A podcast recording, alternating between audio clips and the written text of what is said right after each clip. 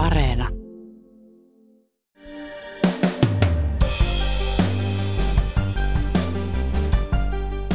Sairaanhoitajat ovat olleet toista viikkoa lakossa. Palkkasopua ei löydy, työnantajat ja työntekijät ovat kaukana toisistaan. Miksi hoitajan on niin vaikea saada muusta työmarkkinakentästä erillistä palkkaohjelmaa tai korkeampia korotuksia? Löytyykö jostain kassakaappisopimus, joka estää hoitajia saamasta isompia palkankorotuksia kuin vientiteollisuuden työntekijät saavat? Tänään on tiistai 12. huhtikuuta, kuuntelet Ylen uutispodcastia ja minä olen Heikki Valkama.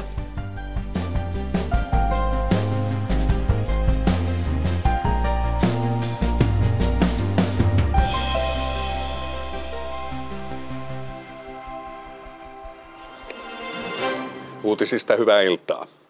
Hoitajalakko on alkanut. Yli 25 000 hoitajaa keskeytti työnsä aamulla 6 sairaanhoitopiirissä.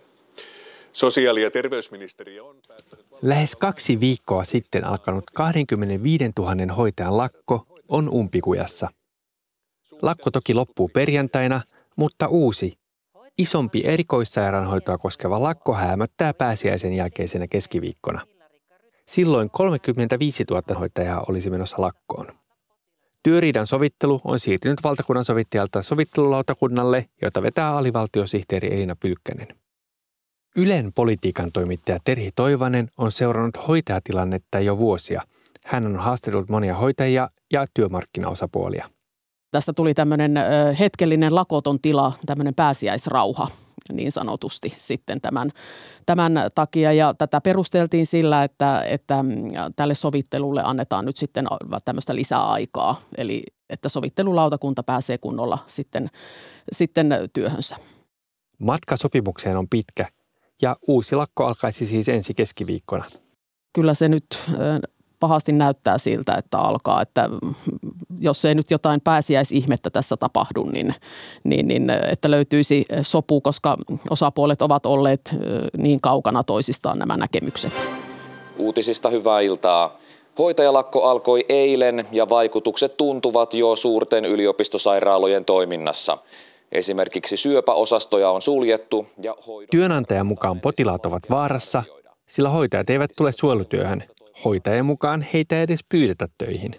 No tässähän on työnantajapuoli, eli sairaanhoitopiirit ovat näin sanoneet, eli että potilasturvallisuus olisi vaarantunut erityisesti siinä alkuvaiheessa, kun tästä suojelutyöstä ei pystytty vielä niin nopeasti sopimaan. Ilmeisesti siellä oli jonkinlaisia puutteita. Hoitajajärjestöt ovat taas sanoneet, että suojelutyöstä on sovittu ja on lähetetty ne, mitä on pyydetty sinne. Eli näistähän neuvotellaan niin kuin paikallisesti päivittäin tästä tarpeesta, hoitajien tarpeesta. Eli tässä on totta kai hyvin vaikea niin kuin todentaa tätä, että kun toinen osapuoli väittää yhtä ja toinen toista, niin että mikä se on se totuus siellä välissä sitten. Eli varmaan läheltä piti tilanteita on saattanut olla ja sitten toisaalta hoitajat ovat väittäneet, että kun on ollut pitkään hoitajapula, niin välillä siellä suojelutyössä on ollut sitten enemmän porukkaa kuin tällaisena normaaliaikana. Tässä siis on ollut tilanne, jossa työntekijät ja työnantajat on ollut kaukana toisistaan jo siinä, että millainen työehtosopimus tehdään palkkaneuvotteluna. Kaikki meni valtakunnan sovittajalle, mutta tulosta ei tullut. Viikkoon sovittelussa ei tapahtunut mitään. Työntekijäosapuoli haukkui sovintoesityksen. Mikä siinä esityksessä oli työntekijöistä vikana? Työntekijät ovat vaatineet erityisesti hoitajajärjestöt Tehy ja Super tällaisten normaalien palkankorotusten päälle vielä tällaista monivuotista palkkaohjelmaa, jossa palkkoja korotettaisiin vuosittain 3,5%. Eli siellä ei ollut tällaista esitystä ja ilmeisesti se sovintoesitys oli myös tämä niin sanotusti normaali palkankorotus, niin oli jotain alle 2%. Eli sekään ei nyt tyydyttänyt sitten ainakaan näitä työntekijöitä. Sosiaali-, terveys- ja kasvatusalan ammattijärjestö Tehun puheenjohtaja Milla-Riikka Rytkönen on pitänyt samaa viestiä. Säkin olet uutisoinut siitä monta kertaa, että hän on sanonut, että hoitajat tarvitsee lisää rahaa. Siitäkö tässä on kyse? No kyllä, eli tässä on vähän tällaista niin kuin vuosien saatossa patoutunutta tarvetta ja totta kai tässä on vakavia asioita taustalla, eli hoitajapula myöskin. Eli jos palkkoja ei saada tai pystytä niin kuin nostamaan tyydyttävälle tasolle, niin kuka haluaa työskennellä tällä alalla. Eli tässä on myös kysymys tavallaan tulevaisuudesta, eli mitenkä pidetään tämän hoitoalan tällainen veto- ja pitovoima. Eli että ihmiset tulevat sinne, haluavat opiskella sairaanhoitajiksi tai lähihoitajiksi ja myös se, että he pysyvät siellä alalla, eivätkä halua lähteä sitten muihin töihin. Tässä on myös yhtenä vaihtoehtona semmoinen, että ei meidän tarvitse tehdä sopimusta vielä. Me voidaan odottaa sinne ensi tammikuun 1. päivään saakka, jolloin me joka tapauksessa ollaan valtion huomassa. Milla-Riikka, miltä peiliin katsominen näytti? Mitä olet mieltä siitä, että onko Markus puolueineen tehnyt tarpeeksi? Mä myönnän, että ehkä mulla on sitten yhteiskuntaopin tunnit käymättä, mutta kun me hoidetaan suomalainen sote pääosin julkisrahoitteisesti, eikö totta? Ja sitten on päättäjät, mitkä päättää siitä rahan jaosta, niin kyllä mun nyt sen verran täytyy, Markus, sua haastaa, että mä oon luullut, että sun käsissä on meidän julkiset varat ja erityisesti, koska sun puoluees istuu suurimman rahakirstun päällä, eli valtiovarainministerin salkku on keskustalla, niin en mä tiedä. Julkisuudessa varsinkin ehkä työnantajapuoli henkilöi tätä paljon Milla-Riikka Rytköseen, josta sanotaan, että hän on kiukkuisena ja hän on raivokkaana. Hän on saanut kokea julkisuudella ikävät puolet. Mikä on Rytkösen merkitys tässä? Niin, hänhän on tällainen suorapuheinen ja räväkkä AY-pomo. Mun mielestä sä luikertelit tästä asiasta. Toki hänen tehtävänsä hän on ajaa sitä jäsenten niin kuin etua tässä asiassa, eli sairaanhoitajien etua esimerkiksi. Mutta täytyy sillä tavalla kysyä myös, että tässä on ollut esimerkiksi tuolla Paperiliitto on ollut lakossa, UPM:n lakka on kestänyt nyt jo joku 100 päivää yli, niin ei kukaan ole sanonut Petri Vanhalaa esimerkiksi, että hän olisi jotenkin ärsyttävä tai vaikea ihminen, tai myös Teollisuusliiton Riku Aalto on tunnettu kovana neuvottelijana, niin ei häntäkään pidetä tämmöisenä hankalana. Että en tiedä, onko tässä kysymys myös jollain tavalla sukupuolesta, eli kun nainen vaatii jotain, niin hän on vähän niin kuin hankala ja ärsyttävä. Ja onhan Milla-Riikka Rytkönen hyvin taitava esimerkiksi sosiaalisessa mediassa tavallaan tuomaan sitä jäsenten etua esille, eli hänhän on käynyt ottamassa videoita vaikka eri tällaisten rakennusten puolella, oliko valtioneuvoston linnassa, joka on menossa remonttiin, että tämä maksaisi saman verran kuin nämä hoitajien palkankorotukset. Eli tämmöistä aika taitavaa niin kuin propagandaa kyllä. Jämäkät miehet ja hankalat akat. Työnantajapuoli pitää hoitajajärjestöjen vaatimuksia aivan liian kalliina julkiselle sektorille. Mikä on työnantajan pointti tässä? Niin, no kyllähän nämä maksaa. Ei palkankorotukset ole ilmaisia ja nyt sitten kun tulee kuitenkin, tässähän on tulossa myös sote-uudistus, eli sosiaali- ja terveyspalvelut siirtyvät kunnilta näille hyvinvointialueille jo ensi vuoden alussa. Eli tässä on tulossa kaikenlaisia isoja myllerryksiä sinne kentälle. Että näistä jos puhutaan vaan hoitajien palkankorotuksista, niin on esitetty erilaisia laskelmia. Että Tehy ja Super ovat sanoneet, että tämä maksaisi 5 vuoden aikana tämä ylimääräinen korotus jotain 300-350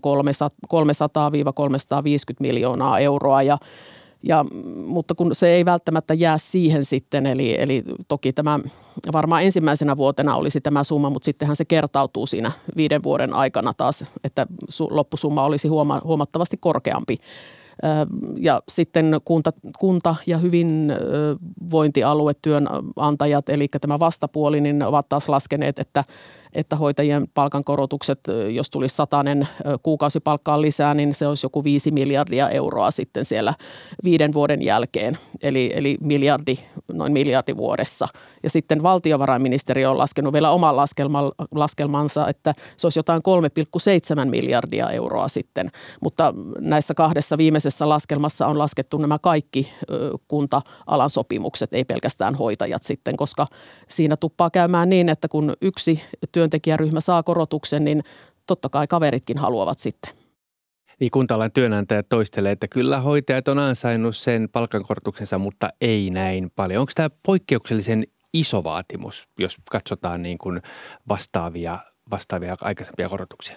No kyllähän se on, jos se on se 2% se normikorotus, mikä nyt on ollut monilla aloilla, niin sen päälle tulisi sitten vielä 3,5% suurin piirtein, niin yli 5% korotus, niin kyllä se ihan tuntuva olisi. Eli se tarkoittaa sitten, että lähihoitajan palkka nousisi 5 vuoden jälkeen, olisi noin 400 € isompi ja sairaanhoitajan tuollaisen 500 € isompi, niin kyllä se ihan kiva korotus olisi. Taustakeskustelussa on noussut esiin, että julkisella sektorilla ei voi antaa vientialoja isompia korotuksia. Eli puhutaan tämmöisistä metsäteollisuudesta, Nokiasta, erilaisista yrityksiä, jotka yleensä teollisuusyrityksistä, joka vie tavaraa maailmalle. Onko joku tämmöinen kirjoittamaton sääntö, että hoitajat ei voi saada enempää kuin vientiteollisuus? No tällaistahan Ruotsin malliahan yritettiin tuossa Juha Sipilän hallituskaudella tuoda tänne.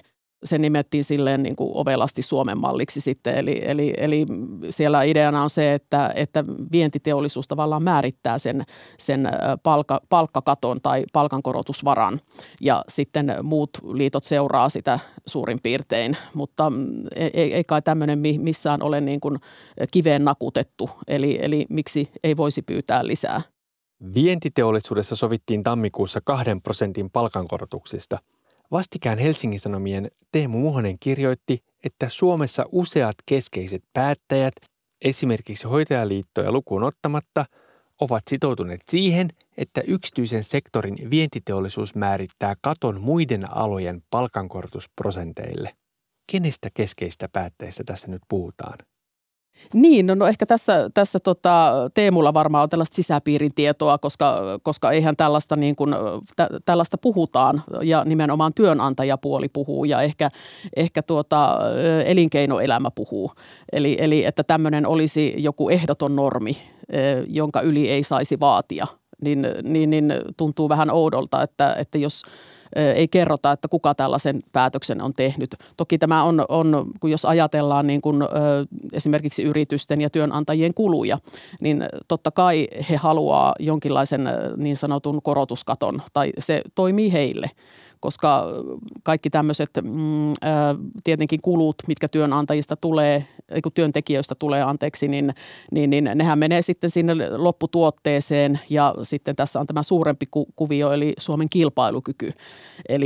Eli jos meidän tuotteemme ovat kalliimpia kuin vaikka ruotsalaisten vastaavat, niin sitten ehkä niitä ruotsalaisia ostetaan. Eli tässä on tämmöinenkin suurempi kuvio sitten. Eli pyritään tavallaan suojelemaan sitä Suomen kilpailukykyä myös sillä, että palkat eivät nouse liikaa. Tehdään nyt vielä selväksi, onko tämmöinen salainen kassakaappisopimus olemassa?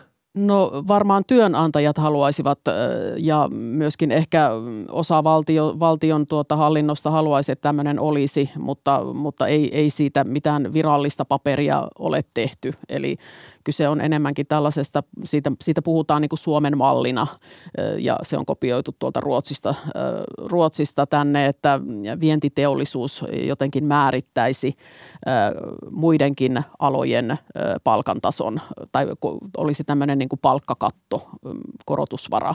Ja kyllä ainakin kunta-ala ja hoitajajärjestöt ovat tällaisesta täysin irtisanoutuneet, että he eivät tällaista noudata.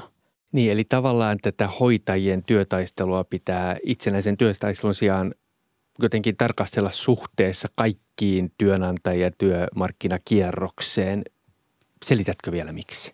Niin, eli tässähän käy yleensä niin, että kun yksi työntekijäryhmä saa ehkä isommat korotukset, niin siitä tulee semmoinen niin kuin lumipalloefekti. Eli nythän siellä on muitakin kunta-alan työntekijöitä odottamassa, että hekin saisivat jonkinlaisen palkkaohjelman. Että jos hoitajat saa, niin sitten haluavat opettajat ja varhaiskasvatuksen opettajat ja monet muut työntekijät, jotka myös kokevat olevansa jonkinlaisessa palkkakuopassa. Ja sitten syksyllä on taas erilaisia vientiteollisuuden liittoja, jotka neuvottelevat kanssa työehtosopimuksestaan, niin sitten siellä varmaankin ne vaatimukset ovat taas eri tasoa, jos julkinen puoli onnistuu saamaan itselleen tuntuvan palkkaohjelman tai korotuksen. Niin, jos hoitajat saa 5%, me halutaan vähintään 6. Mutta tämä tavallaan tuo väkisin mieleen vuoden 2007 kokoomuksen Sari Sairaanhoitaja-lupauksen. Kokoomus meni Jyrki Kataisen johdolla vaaleihin lupaamalla sairaanhoitajille isoa palkankorotusta. Tämä sitten myös toteutettiin.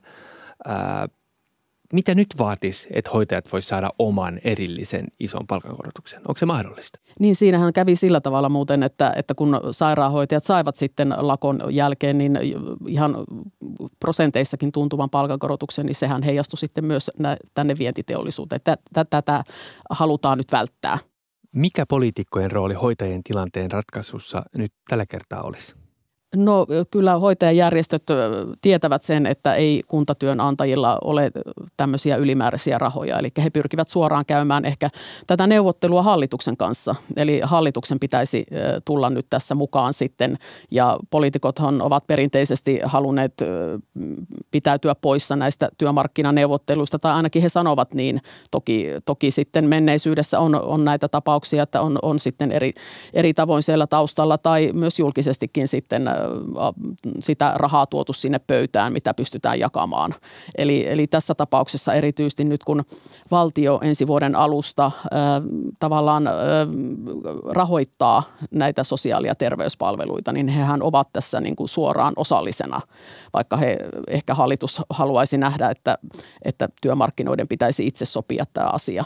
Mutta kun tämä historiallinen muutos on nyt tulossa, niin siellä pitäisi nyt sitten miettiä, että miten tätä solmua pystyttäisiin ratkaisemaan, koska viimeksi jälleen sieltä tuli STTK:lta ja myös Jukolta, eli muun muassa opettajia edustavalta etujärjestöltä, niin ihan selkeä viesti, että ilman tällaista palkkaohjelmaa niin ei löydy nyt sopua. Niin, ja palkkaohjelmassa puhutaan, että hallitus tulee ja auttaa sitten korotusten kanssa kokonaisuudessa jollain tavalla. Kyllä.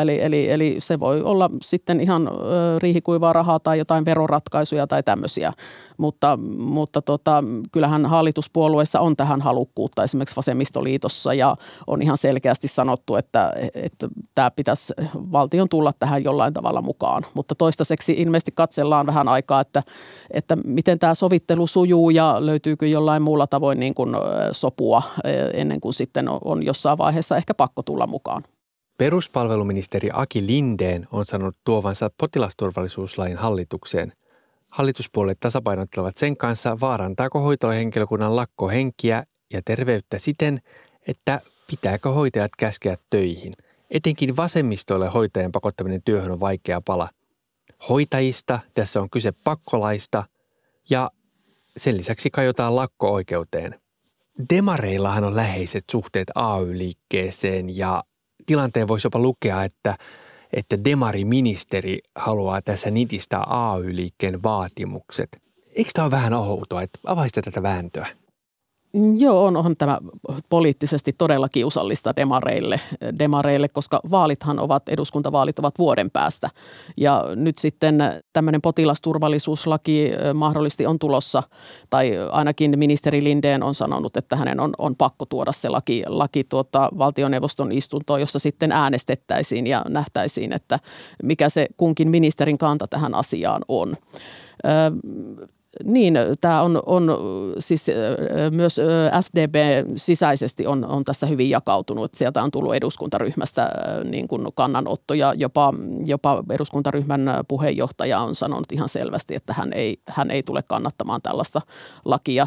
Ja myöskin Vasemmistoliitto on selkeästi ilmaissut, että heille tämä ei käy, ja vihreissä on myös samanlaisia äänenpainoja, että saa nähdä, miten siellä äänestyksessä sitten käy huomenna. Eli keskustalle ehkä helpompi pala, mutta Voi olla, että myös demariministerit sisäisesti jakautuu ja pääministeri Marinhan on sanonut, että tämä on hänelle niin kuin vastenmielinen päätös olisi, mutta tietenkin ministeri Lindén on sitä perustellut sillä, että ministeri vastuulla, että jos ministeriön virkamiehet katsovat, että potilasturvallisuus vaarantuu ja myöskin sairaanhoitopiirit ovat tällaista viestiä kertoneet, että jos ei saada suojelutyöhön riittävästi hoitajia, niin että pitää tällaista uhkasakon voimalla sitten yrittää heitä saada sinne sitten tämmöisissä tilanteissa, joissa ei löydy hoitajaa, niin en osaa sanoa, että miten tämä loppuu, että vaikka se annettaisiin sen lakiin, niin mitä sille tapahtuu sitten eduskunnassa, eli meneekö se siellä läpi? No palataan vielä tähän lakkoon. Valtakunnan sovittelija ei siis onnistunut löytämään sopua ja työministeri asetti sovittelulautakunnan viime perjantaina ja nyt sovittelulautakunta mahdollisesti alkaa kokoontua. Siinä on työntekijä- ja työnantajaosapuolet miettimässä, että mihin sopimukseen päästäisiin. Mitä seuraavaksi? No nyt alkaa sitten se kova työ, eli jotain yritetään nyt sitten löytää, koska kyllä siinä vaiheessa, kun tämä sovittelu tavallaan katkesi siihen, että sovintoesitystä ei, tai työntekijäpuoli hylkäsi sovintoesityksen, niin tässähän ei ole välissä oikein mitään tapahtunut. Eli nyt aletaan sitten katsomaan, että missä osapuolet voisivat lähentyä. Ja tietenkin myös sitten, että mikä olisi valtion rooli tässä mahdollisessa sovinnossa.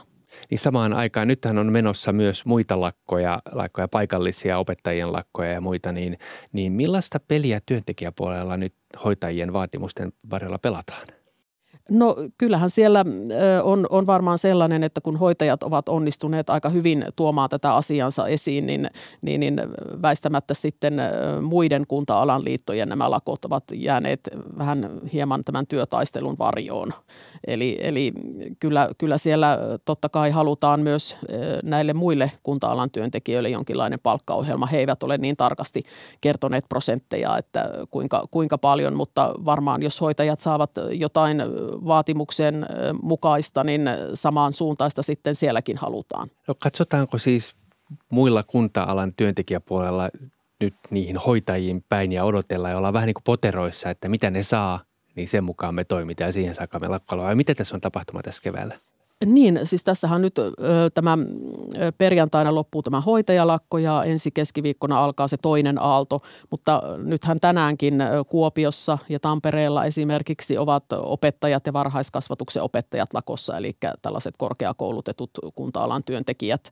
Ja ensi viikollahan sitten opettajat ja päiväkodin opettajat niin ovat lakossa sitten täällä pääkaupunkiseudulla, eli kouluja varmaan ja päiväkoteja joudutaan sitten sulkemaan. Eli tämä näkyy sitten kaikkien meidän arjessa, joilla on lapsia hyvinkin selvästi. Ja sitten myöskin alkaa se keskiviikkona se seuraava hoitajalakko, että se on nyt rajattu sitten pelkästään erikoissairaanhoitoa koskemaan, että järjestöt katsoivat, että esimerkiksi vanhustenhuollossa ja perusterveydenhuollossa, eli terveyskeskuksissa, niin siellä on jo aika paha tämmöinen hoitajapula, että tehtiin tämmöinen rajaus sitten. Siis lakkoja lakkojen perään. Menevätkö koulut kiinni ja päiväkodit kiinni? Millainen kevät meillä on tulossa? No kyllä, sitä se tarkoittaa nimenomaan. Eli varmaan sitten kun seuraava lakko on ohi, niin kohta ilmoitellaan sitten seuraavasta jo, että kun niistä pitää yleensä muutama viikkoa aikaisemmin ilmoittaa työnantajapuolelle, että lakko alkaa. Eli varmaan hoitajilla niin sen jälkeen, kun keskiviikkona alkaa se lakko, niin heille tulee kohta pian sitten ilmoitus, että sitten jatkotoimista ja myöskin muut kunta-alan järjestöt sitten ilmoittavat vastaavista. Politiikan toimittaja Terhi Toivanen, kiitos. Kiitos Heikki.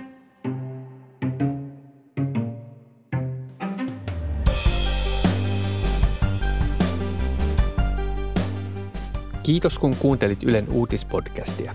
Ylen uutispodcast ilmestyy joka arkipäivä kello 16 Yle Areenassa. Sieltä löytyvät myös edelliset jaksot. Lisää meidät suosikiksi painamalla sydäntä.